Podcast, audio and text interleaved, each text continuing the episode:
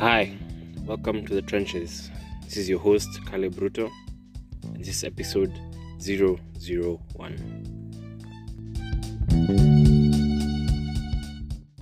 I am so excited for this episode to be out. Um, man, it's been a crazy week trying to record. Uh, this is about the fourth time that I've done this. Um, I recorded some shit on Monday, lost that. Wednesday, I didn't feel that was good enough. I was like, ah, I'm just gonna throw it away. And then yesterday, I did a recording again, and I think I got it right, but it couldn't upload, and it was just like getting on my nerves. So here I am, episode one. Let's go.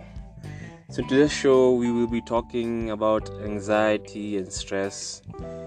And clearly, from what I've just told you, it's been a crazy, anxious time.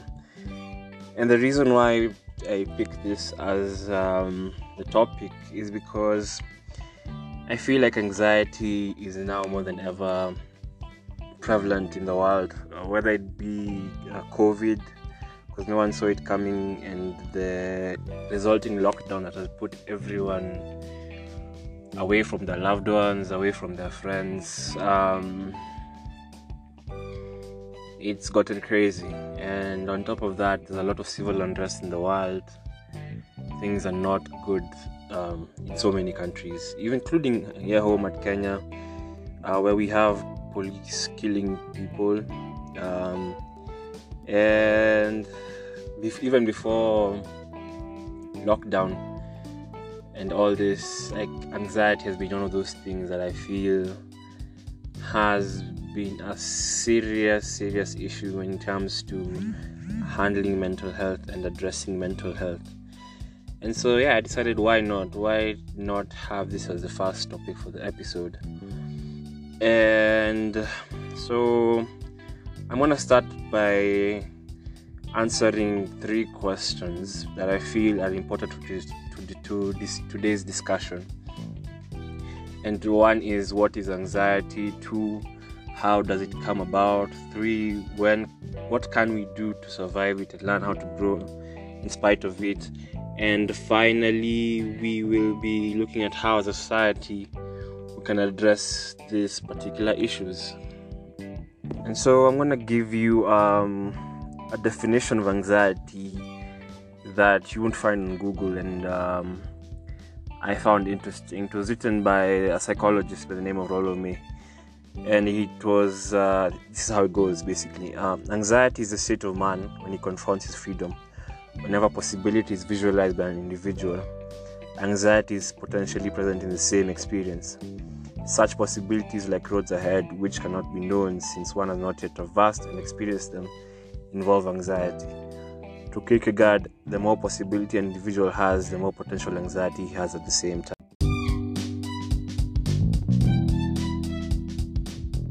So, what I like about the definition is the way it tries to address anxiety at the individual level. And specifically, it attacks the will and the strength of the individual to growth. And that definition captures exactly what it means to be on the grind. Um, to want something so bad and to realize that you have to work hard for it and not knowing whether you'll succeed. You have a vision, but you have no idea it's gonna uh, come true or work together. And in my own personal life, I mean, me trying to become a developer, I see that whenever I get stuck on a project and I don't know how to solve the issue, I feel sometimes overwhelmed. I feel anxious because I can't um, deal with the issue. And I'm sure that everyone else experiences that same feeling, whether it be in business or in their own creative exploits. There's always that block that comes once in a while.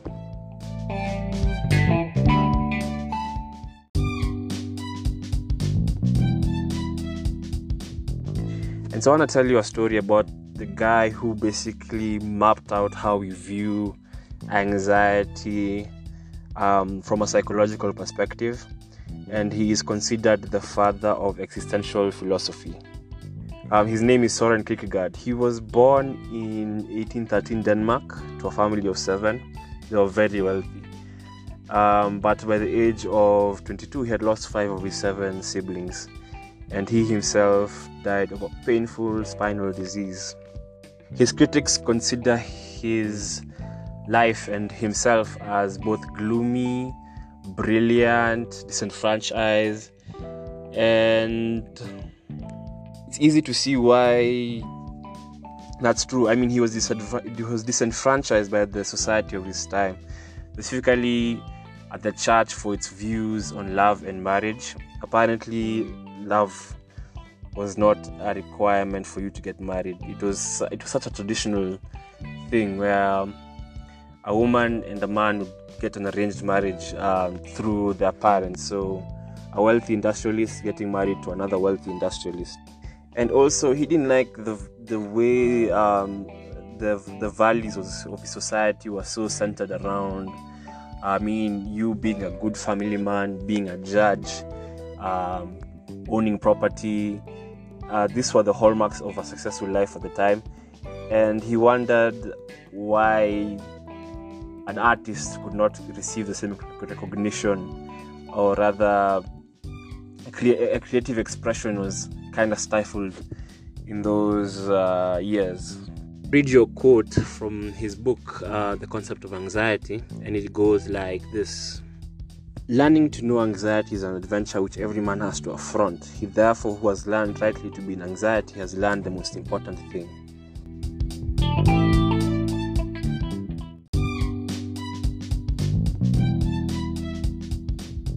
Uh, the way he viewed anxiety was kind of interesting to me because he didn't see it as a destructive hindrance uh, to us achieving our dreams and goals, but rather as an alarm that tells us that the way we're living now um, is not sufficient for us to achieve all those things that we want to achieve. And which is kind of true. I mean, no, it's not kind of, it is true. Because when we look at it, uh, a lot of the times, you're either worried that something won't happen or you're worried about something that is going to happen. And this is especially true for um, the various friend groups that we are in and the relationships that we have. Um, you see your friends making it, their careers are taking off, or their businesses are taking off, or their creative thing is going on.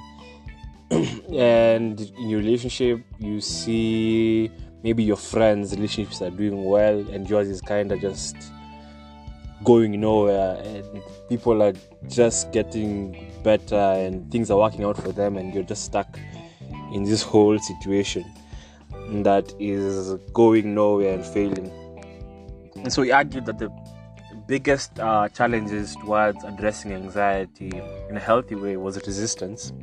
Um, whether it be procrastination or having a self defeating attitude, and also the fear of the unknown, uh, which essentially deters us from pursuing all those highest hopes and dreams and aspirations that we all have within us.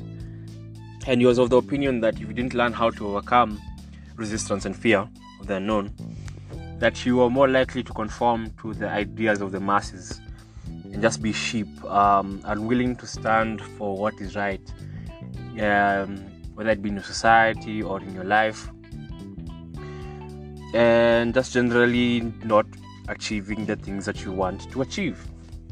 But I want to encourage you guys and. Um,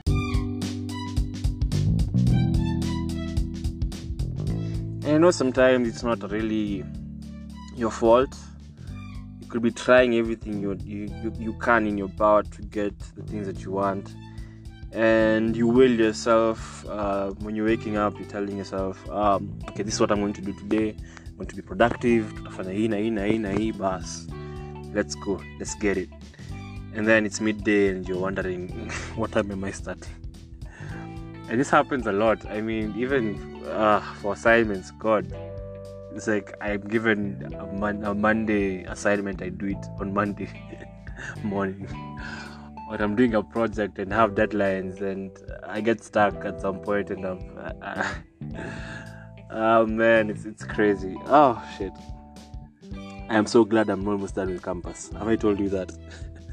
but yeah, so um honestly it's it's not your fault. I feel like we need to learn to understand uh, pressure and how to handle it in a better way. Uh, because most of the time it's just how we view it as a problem. Uh, pressure can be a good thing. Actually, it's a good thing because when you look at a crab, for example, it's a crustacean. Yeah, so it gets it, it hatches into a shell, and this shell is rigid and doesn't grow. So when this animal grows, um, it feels pressure inside its shell, and what it what it does is it goes under a rock, it cracks it open, and waits for a new shell to grow. Same process over and over and over and over as it continues through its life cycle until it dies. And that feel like a lot of the times that's how we need to view pressure. Um, not as something to tell us to stop and get frustrated and generally just quit, but rather something to spur us on. Uh, something that tells us, okay, we need to take a break, we need to change our approach, we need to look at this problem from a different angle, and still go with the grind, still take it, uh, take on the, the, issues that you want to confront.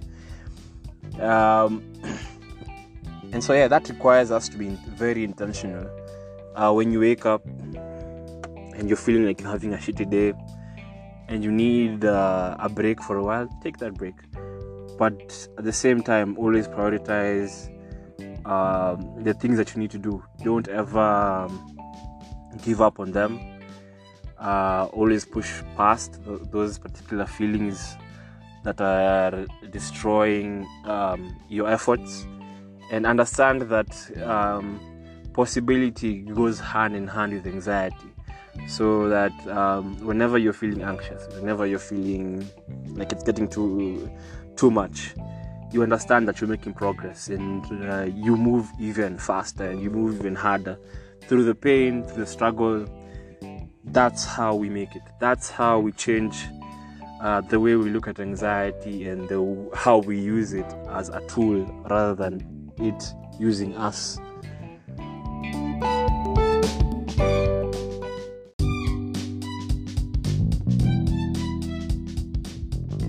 So, uh, finally, I think it's important to change the way we look at mental health issues as a society because uh, these things affect everyone our loved ones, our friends, and um, the way that people view them as taboo topics is just not okay. I mean, for growth to happen, you need to learn. You need to learn from others, you need to learn from the past there's it's always something and i feel like if you talked about these issues you'd always get a different perspective from someone else. Escapism is not enough. Finding a way to escape your problems today doesn't mean they're going to go away tomorrow. So with that i'd like to leave you with one last quote one last quote. Life can only be understood backwards but it must be lived forwards. Anxiety is a dizziness of freedom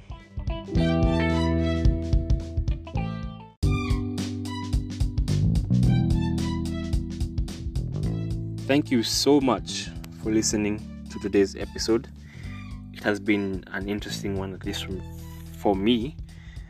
And I'd like to get your views your on this episode and also what you think I should be talking about in the episodes to come. um, other than that, have a lovely Sunday. Enjoy your day, enjoy your week. And until next time, have a nice. This has been your captain, Caleb Bruto, speaking from the trenches.